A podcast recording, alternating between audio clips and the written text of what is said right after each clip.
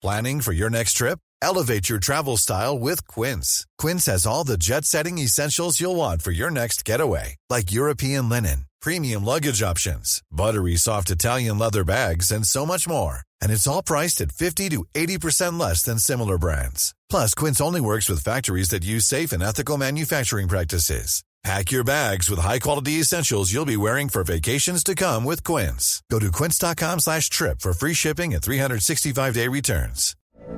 From BBC Radio 4, Britain's biggest paranormal podcast is going on a road trip.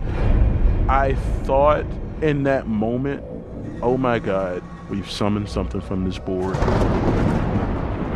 This is Uncanny USA. He says, Somebody's in the house, and I screamed.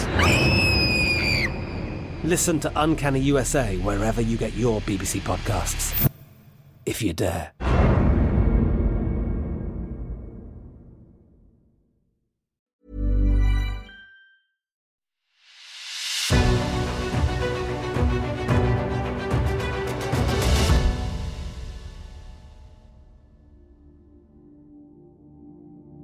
It's The Ancients on History Hit.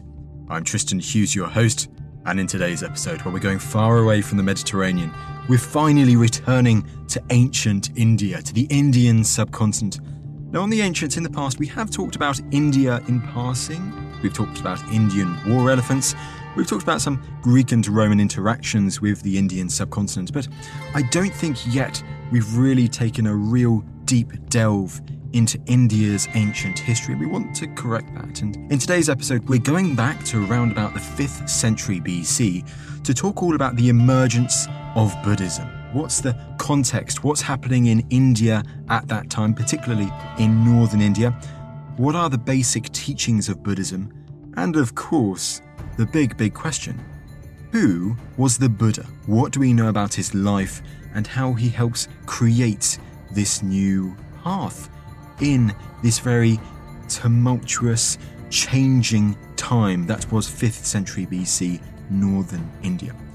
Well, to explain all, I was delighted to get on the podcast, dialing in from Sri Lanka, Dr. Mary Storm. Now, a few things about Mary.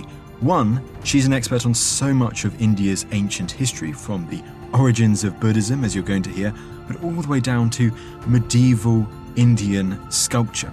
And two, thank you so much to Annie Woodman in the office. She's a great friend and a co worker of mine at History Hit HQ, and her partner Alec, who are good friends with Mary and who recommended Mary as the guest for this episode today. And Mary, she did not disappoint. She is brilliant. So without further ado, to talk all about the origins of Buddhism, here's Mary.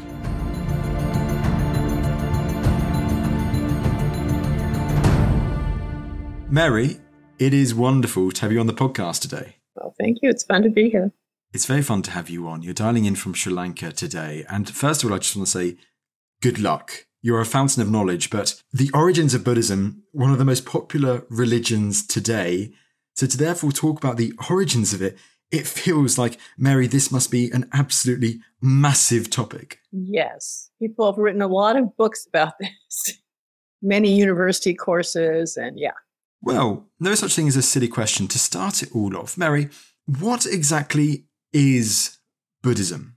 It started off as one of several other heretical pushbacks to Vedic culture in the fifth century. Vedic culture meaning the four Vedas, the Upanishads, the Brahmanas, the various texts that we associate with that whole rubric Vedism. It was a pushback. So I think there's a common assumption that everybody sort of went along with the Vedas and there were never any questions. And it was like the Brahma and the Brahmins sort of ran the show and they were able to dictate what people did, which was based on sacrifice. And they were the ritualists who controlled sacrifice. But there were always people who were questioning, especially the control of the Brahmins, this powerful elite who directed the sacrifices. And in the fifth century, there's a lot of uproar in the world in general. The first pandemics turned up, like the plague in Athens and other places. The urban centers were forming. People were, for the first time, really having to deal with large urban issues. all the stuff that's still a problem today, you know, infrastructure and roads and laws and all the rest of it. And in North India, in the area which is now called Bihar, it's interesting why it's called Bihar, but that's a story for another day. This area was called Magadha in history. And in this area of Magadha, there were several, you can say, philosophers who started to push back against this control of the Brahmin priests. And there was the Buddha, Siddhartha Gautam, Shakyamuni, has all these different names. And he spoke up with his philosophy that eventually became the religion of Buddhism. There was Mahavira, who was a contemporary, who was the founder of Jainism. And then there were communities like the Ajivakas, who were sort of skeptics. And then other communities like the Charvakas that we don't really know too much about, but they were also atheist and skeptical and rejected materialism. So it was in this atmosphere of questioning that was going on in other places too. Of course, it was going on in Greece at that time. The fifth century was a time of a lot of debate and philosophical development, the age of Pericles. And, you know, it was a very exciting time to be alive. Not always good exciting, but it was certainly an interesting time to be alive. A lot of this was going on in China as well. You know, the formation of cities and none of this was written down during the Buddha's lifetime. But very quickly after his lifetime, there was the first council, the first meeting of his disciples and those who were inter- patrons and so forth. And they start writing down what he had to say. And a lot of his sutras, his commentary, his sermons talk about life as if it's a disease. You feel dis-ease mm. in this world of tension and disappointment and anxiety and all the stuff that people are worried about today. Same stuff. So he often couches his teachings as a physician. He never claims to be a god. He never claims to be a prophet. He never had anybody divinely tell him what was going on. No angels appeared to him. You know, one of the things that makes his teachings appealing, I think, today to many people is that he said, Look, I'm a human being I figured it out. You can too. It's possible to break out of this disease. Well, Mary, it is such an interesting story. So I'm so glad we got you on the podcast to really delve into it. You mentioned a few names there, like the Vedas, the Brahmins, and I'd love to kind of delve into that a bit more as we explore the context behind the origins of Buddhism. And it sounds there, you mentioned 5th century, so 5th century BC.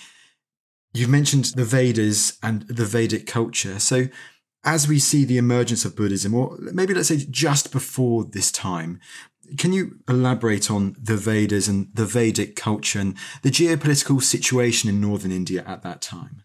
The Vedas really can be traced back to about 1750 BC, and it's based on compositions. I'm not going to say texts because they were not written down for many hundreds of years, a collection of teachings or divine revelations that were given to a group of rishis or sages and then those sages disseminated this information to a select group of people who could interpret it and perform the rituals, the Brahmins, right? So it was very ritualistic. It was predicated on sacrifice, human sacrifice, sometimes, very, very rarely, but usually animal sacrifice. And it had to be performed exactly as it was spoken. The reason why the Vedas were not written down for so long is that people had to memorize them. And there are all kinds of very complex mnemonic devices that were used to memorize these very long compositions. So the problem that arose as society was developing, and you had not just ritualists and farmers and kings, you also had merchants and you had bankers and you had administrators and architects and you know all kinds of different people you know military geniuses and so on and so forth. You have this very complex society that was being established. So there was this pushback especially from the rising merchant class they were the moneymakers of society and they had been pushed to the side by the ritualists and so Buddhism often appealed to this other segment of society that wanted to have access to a religious life. So the Vedas are, you know, this group of highly ritualistic texts. Then the Brahmanas came in, which were a group of texts that really deal with how you perform these rituals. And then the Upanishads came along. They're much more philosophical. They question the specificity of ritual and the specificity of sacrifice. They develop the idea of karma. They develop the ideas of rebirth. And all this is kind of percolating in the Magadha area, in the northern Gangetic plain. And there's influence coming from other places, ideas of kingship coming in from Persia. The Achaemenids had annexed part of northwest India. And then eventually, even Alexander made it to the edge of India in the next century. The ancient global world was more connected than we think it was. I think there's a real anachronistic belief in contemporary society that ancient people didn't travel around. But I think people did travel, and ideas certainly traveled. This idea that somehow Buddhism was never affected by other traditions, I think probably isn't true. I think new ideas did come in. And certainly in political life, new ideas came in from all parts of the world, certainly from Persia, certainly from Greece. Well, thank you for highlighting all of that. It sounds as if, therefore say, as we get to the beginning of the fifth century in northern India, the Magadha, the Gangetic Plain area, as you say, there are these great challenges being posed to the Vedic culture. And, you know, it's not appealing to everyone. These new classes and people are moving around the place. We often underestimate how connected these people were. If we therefore focus on the emergence of Buddhism, I think we've got to focus on the figure right at the center of it all, the Buddha the big question of who was the Buddha. Do we know from where in the Indian subcontinent he comes from? He came from Magadha and he was a member of the Shakya family, which was an important family. His father was a king, a small king, but a king. And when his mother was pregnant, he was the first child. And so traditionally, the mother goes to her family home to give birth to the first child. And she was on her way to giving birth in her family home when the birth pangs started and in Lumbini, which is now technically in Nepal, but of course, Nepal and India per se didn't exist at this time. So, you know, holding on to the branch of a sacred tree, she gave birth and the Buddha emerged from her right side and immediately took numerous steps onto sort of golden lily pads, you know, these wonderful stories that come about how he was this miraculous child. And we know at Lumbini, Lumbini is the only place in the Indic world where there's an actual inscription that states that this was the birthplace of the Buddha. Queen Maya sadly died not too long after the birth, and he was raised by his aunt and his father. And his father consulted these wise men, these rishis, and said, you know, this is a very unusual child. Tell me more. And they said, well, he's either going to be a great king, a chakravartin, meaning someone who sort of turns the wheel of fate, you know, a really important concept in kingship, or he'll be a spiritual teacher. And so his father thought, well, I'll protect him from the vicissitudes of life and he'll have this wonderful life in the palace. And he'll never want to be a spiritual teacher because he won't see any of these sorrows that send people off to search meaning in asceticism. And all was well. When he was 16, he married his cousin, this beautiful girl named Yashoda, which means she who holds glory. They had a child, Rahula, which means a fetter or encumbrance. And, you know, years pass, but he's unhappy. And so one day he goes out with his charioteer and he sees the four sights. He sees old age, sickness, death, and finally an ascetic. And he questions his charioteer and he says, You know, what is all this about? And the charioteer represents this person who sort of has common sense. And, you know, he's the person who performs the catalytic push. The snap of the fingers, the click, the recognizing kind of thing, the steering the ship almost. Yeah. Yeah. We're all going to die, including you in your palace, you know? So uh, this goes on for a while, uh, this questioning. And finally, when he's 29, Gautama decides that, you know, he's got to find some answers. And so he leaves the palace and he goes out with Channa again and his horse, whom he loves very much, and the horse loves him. As he leaves the palace, it's very difficult. He sees his wife and child sleeping and he tries several times to leave. And I think so many of these stories are so freighted with mythology and legend and so on. It's sometimes really hard to dig down and find the, you know, the human being. But I think that that part of the story where we are told that it was painful for him to leave his child and his wife. So it has this element of truth to it that we can relate to, that we can feel that this man, yes, he was privileged, but yes, he also felt the pain of separation and thought it was worth it to do this. So he goes out with his beloved horse and he takes off his jewels. He has these elongated earlobes because he took out his huge, heavy jewelry. He took off his necklaces and his turban, another symbol of royalty. He gives all this to his man and sends the two of them, the horse and the man, back, and the horse dies of a broken heart. He then spends the next six years trying to find these various communities that we mentioned earlier. These ascetic communities are trying to figure out what's going on. They're all pretty much agnostic or atheistic. So he meets with these different communities and has to decide is this extreme asceticism okay? Is this extreme materialism? The Jivakas are very fatalistic. The Jains are into all this bodily mortification and so on. And then one day he's meditating and he's pushed himself and pushed himself. He's tried all these extreme ascetic practices and nothing has really helped him break through. And there's a girl who sees him sitting under a tree and she thinks he is one of these yakshas, one of these nature spirits. And so she's in awe of him. He looks so haggard. She thinks he must be sort of superhuman and a forest spirit. And so she offers him a bowl of milk and rice porridge, and he eats it. He feels better. He makes this breakthrough. And so this is part of the story of sort of moderation. You don't have to starve yourself. You don't have to stand on your head in the sun. You know, you have to use the talents that you have to find your truth. So he continues to meditate and he's tormented by this demon, Mara, meaning death. And Mara sends all kinds of demonic creatures and arrows and swords and all kinds of awful, destructive stuff. But as those things touch him, they turn into flowers. And then finally, in desperation, Mara says, I'm going to send my three daughters who will seduce you. One's beautiful, one's ugly, one's old, and they don't manage to seduce him. So the Buddha, as he's now known, he is now enlightened. He is now the Buddha. He calls upon the earth goddess to witness his right to enlightenment. So in previous births, he struggled and he made many libations to Bhudevi, to the earth goddess. And so in honor of that, the goddess appears and she has long hair that is wet from having received all these libations. She wrings out her hair and lustrates the earth and says, This man is entitled to his enlightenment. So he then decides, I have figured out a lot here and I want to share it.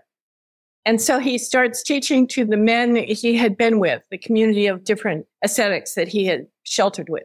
And so he shares his teachings with them. And then we get into, you know, the Four Noble Truths and the Eightfold Path and all that stuff. Yes, well, let's delve into that stuff to kind of highlight those basic teachings in a second. I mean, it's absolutely fascinating, though, that whole story, which you narrated so brilliantly there, Mary. I find it fascinating that the Buddha reaching enlightenment, it's such a, a, humble story surrounding it. It's almost actually kind of like Archimedes supposedly in the bath and then shouting Eureka, finding the solution when he's very much relaxed at that time. He's not like completely stressed trying to find it. It's at a time of relaxed state of mind that breakthrough is ultimately made. I find the parallel fascinating, and I find just that part of the story of the origins of Buddhism absolutely fascinating. And I think, you know, it, it follows certain archetypical paths the labors of Heracles, the temptations of Christ, the same patterns that the hero has to follow.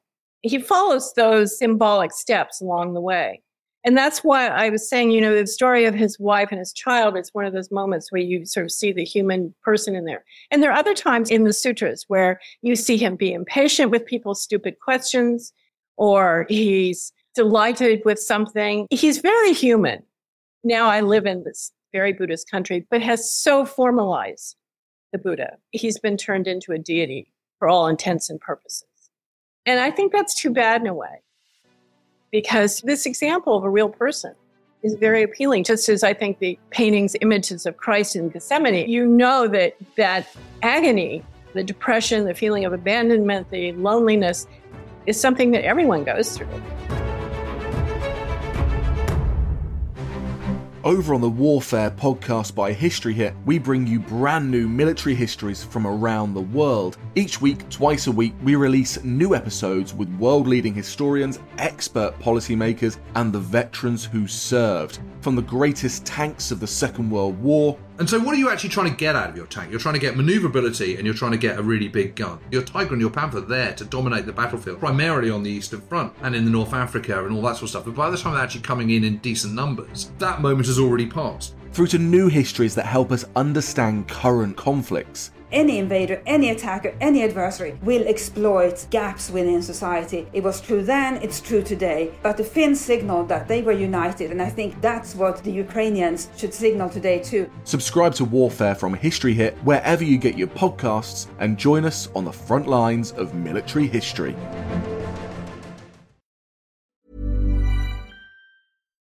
One size fits all seems like a good idea for clothes until you try them on. Same goes for healthcare. That's why United Healthcare offers flexible, budget friendly coverage for medical, vision, dental, and more. Learn more at uh1.com.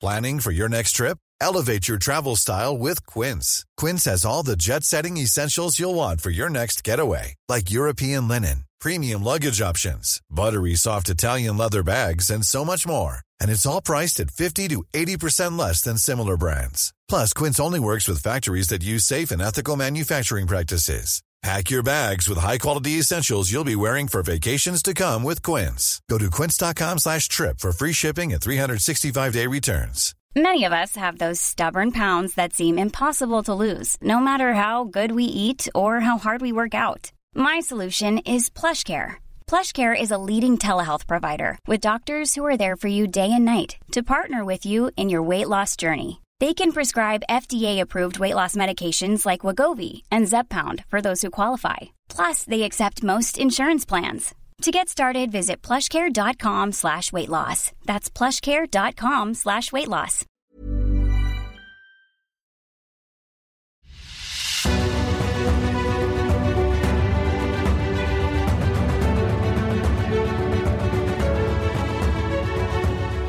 Before we go on to those basic teachings, we will get there as hinted at, but I guess I've also got to do a slight tangent and therefore ask for this original story of the Buddha and that more human side of this figure, what sorts of sources do you have available for this story? I mean, when do we have it in the literature, the story of the Buddha and his path to creating this idea of Buddhism? He spoke in Magadhi, and as a member of the upper classes, he probably also knew Sanskrit, but no one was sitting at his side writing things down. But as I said, within a very short time after his death, the first council was called, and his disciple Ananda said, Thus I have heard, and recited all these sermons. And we think, oh, well, how did he remember all that? He remembered all that probably because he had been taught to memorize vast amounts of material.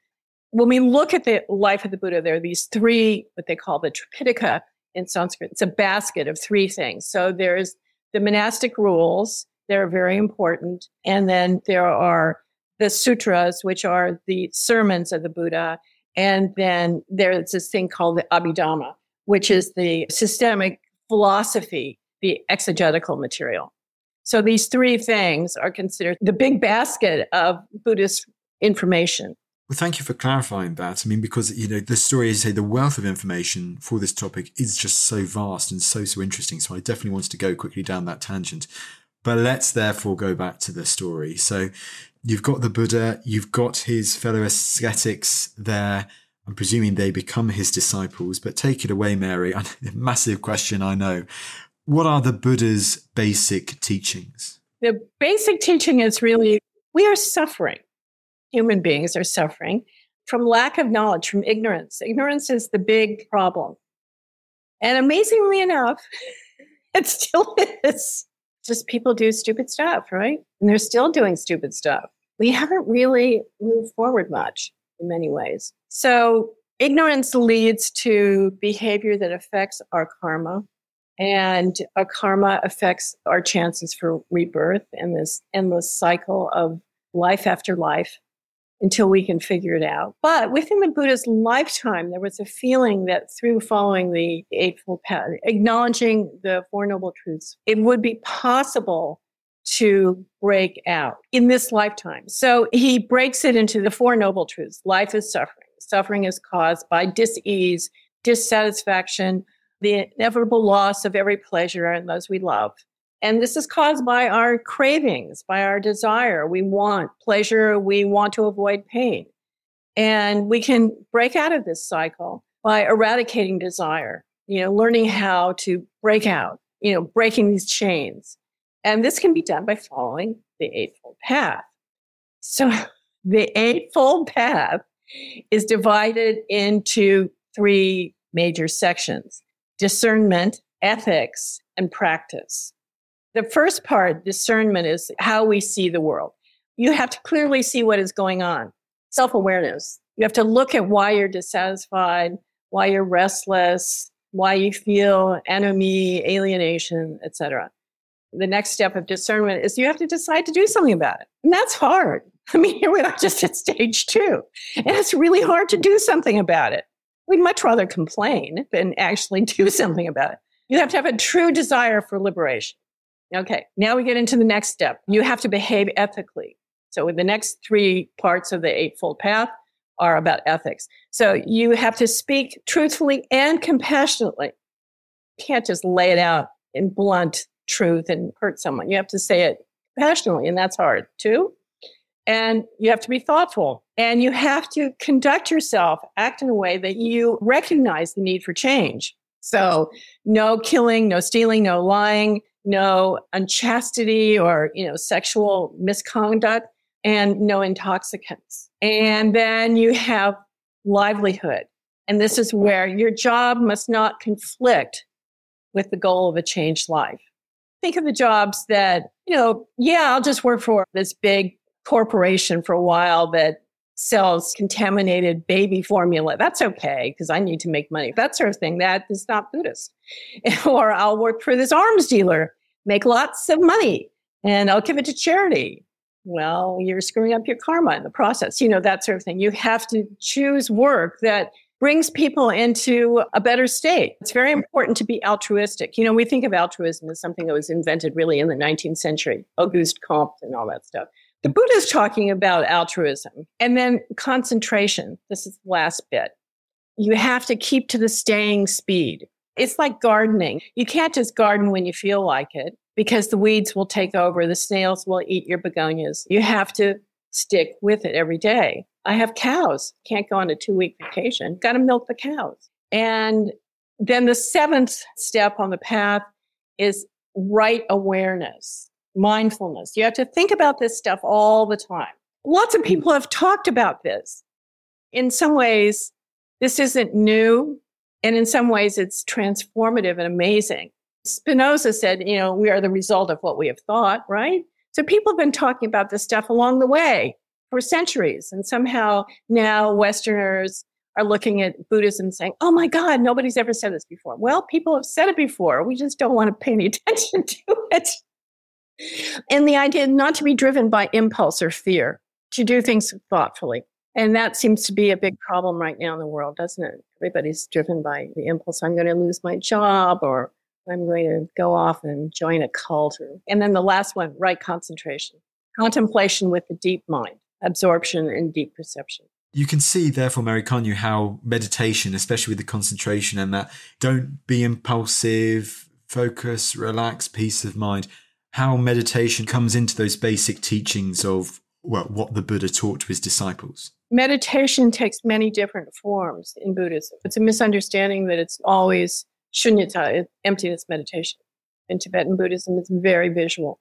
Other forms of early Buddhism, it can be physical forms of meditation. So I think for people who have a hard time sitting down and don't really want to do three weeks of silence and trying to find truth, just try pulling the weeds. Go out and milk the cow. So we've got these basic teachings that the Buddha teaches to his fellow ascetics, to his disciples. Do we know anything about their wanderings or the Buddha's wanderings around the Gangetic Plain in northern India? Him giving out these teachings to a larger and larger crowd? Yeah, he died when he was 80 or 81. So he spent many, many hmm. years wandering walking. And he walked all over the area of Bihar, except during the rainy season. During the rainy mm-hmm. season, the monks would find shelter. But the idea was that they were meant to be homeless and to be unattached to home and family. the goal is nirvana, right? The extinction of the flame, the extinction of the passions. And so you have to sort of give up these passions. It's like you want to die with your karmic bank account empty. So our impulses, our anger, our frustration, our attachment, our attachment to friends and family, our children, our beloved, those things that generates attachment. And to let go of that is hard. And so the first step was this idea if you want to extinguish the flame and find the peace of nirvana, you're going to have to let go and be mm. without a home. So he, yeah, he spent many, many years wandering. And finally, in his very old age, a man offered him a meal of probably pork. We're not sure. Some people have tried to argue that it was truffles. And he had dysentery and he died from dysentery. With so many of these larger than life figures from ancient history, we have so many stories and legendary stories surrounding them. Does he have any supposed last words or famous last words that are applied to him? His disciple, Ananda, the one who remembered his words, said, Well, what are we going to do, you know, when you're gone? And the Buddha said, Well, he who sees me sees the Dharma. He who sees the Dharma sees me. It's not about me. It's about the teaching.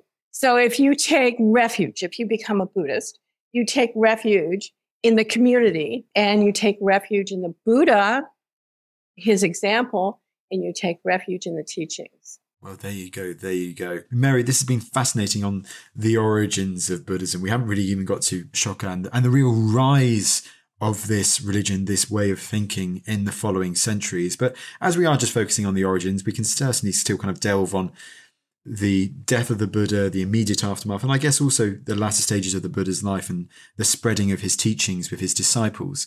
It begs the question do we know how popular Buddhism is during this early stage? And is it more popular with particular parts of society and less popular with others? I can imagine there's a clash with, let's say, the Brahmin priests. Yeah, I think there are instances of you know debates between Brahmins and the Buddha, but his teaching was very popular with the merchant class.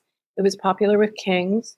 He let anybody come up to him and participate. He was reluctant to allow fully ordained nuns, but he did finally agree. So the Sangha is made up of monks and nuns his teachings were very popular for people who had been sidelined by the Brahmins. And this idea that you don't have to have somebody interpret everything for you. You don't have to pay someone to do a sacrifice for you. You can actually work on all this stuff yourself. you can imagine what it was like during the Reformation. You know, when suddenly the Bible was translated out of Latin and people could read it and sort of interpret it for themselves. It caused a revolution in society. And so I think in the same way, this must have been very threatening to people in power. Absolutely, Mary. And as you hinted at there, so we see Buddhism, it evolves, it really rises over the following centuries. But you can really see, therefore, in the story of the Buddha, can't you? And emerging out of these challenges that were being posed to the Vedic culture at that time, that although there is this pushback, it emerges out of pushback, and no doubt there'll be pushback to it. But what the Buddha does and his teachings and what also his disciples do. Can we say this lays the foundations? This is the basis, this is the brickwork for the rapid spread of Buddhism, not just across the Indian subcontinent, but also across the world in the following centuries? Yeah, I think it broke down a lot of barriers for people. And it was kinder and gentler than Vedic traditions. It was more open than some of the ascetic traditions. So when the Buddha was dying, his disciples kept saying as he was dying, What should we do? They were concerned about how his body should be treated, how his death should be dealt with. And he said, Treat me as if you would treat a Chakravartin, a king, a wheel turner. So he comes full circle in his own life to say, All right, I was not a king, but I was a wheel turner. I changed perceptions. So, in that sense, that began the whole cult of the stupa. And in forms of Buddhism that are primarily aniconic, and Buddhism was really aniconic until the second century AD, there was the cult of the stupa, and the stupa represented the body of the Buddha, his teachings. And it also referenced back to the idea of the sacred tree, the axis, the notion of circumambulation around a central point, all those things were brought together in the cremation mound after his cremation. And then his ashes were divided up. They were given to a number of North Indian kings. And eventually the ashes were divided, the relics were divided up and spread all over the Buddhist world. And so here in Sri Lanka, for example, the great shrine at Kandy is said to have a tooth of the Buddha. So although in Hinduism, of course, anything to do with the body is defiled, it's inauspicious. But this was another way that Buddhism broke away from Hinduism and this emphasis on purity and impurity and so on. This idea that even in death, the Buddha's bodily relics have value and his teachings have value. Well, Mary, that was absolutely fascinating, an incredible deep delve into the origins of Buddhism. And I'd love to see in the future about what follows next. And we've hinted at the name of Ashoka a few times already and how he has a significant influence in the rise of Buddhism over the following centuries. But for now, it just goes to me to say thank you so much for taking the time to come on the podcast today. Well, thank you for the opportunity. It was a wonderful experience. Well, there you go. There was Dr. Mary Storm on the podcast for today's episode, all about the origins of Buddhism. I hope you enjoyed the episode. We've never really done an origins of a particular religion before, so it'd be great to get your feedback, to hear what you thought about this episode, and also our newest venture to ancient India, to the Indian subcontinent. We must return and do more on ancient India in the near future. But I hope you enjoyed the episode today.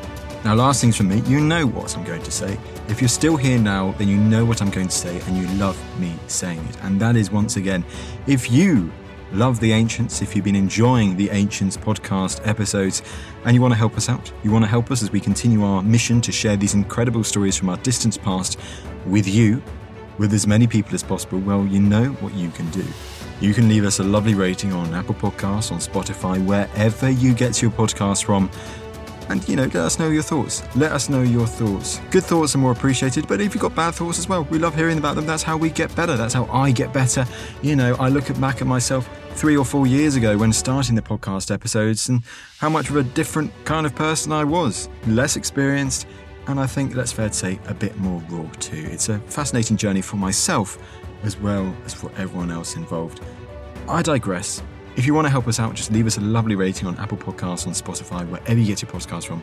It greatly helps us as we continue to spread these incredible stories with you and as many people as possible. But that's enough rambling on from me, and I'll see you in the next episode.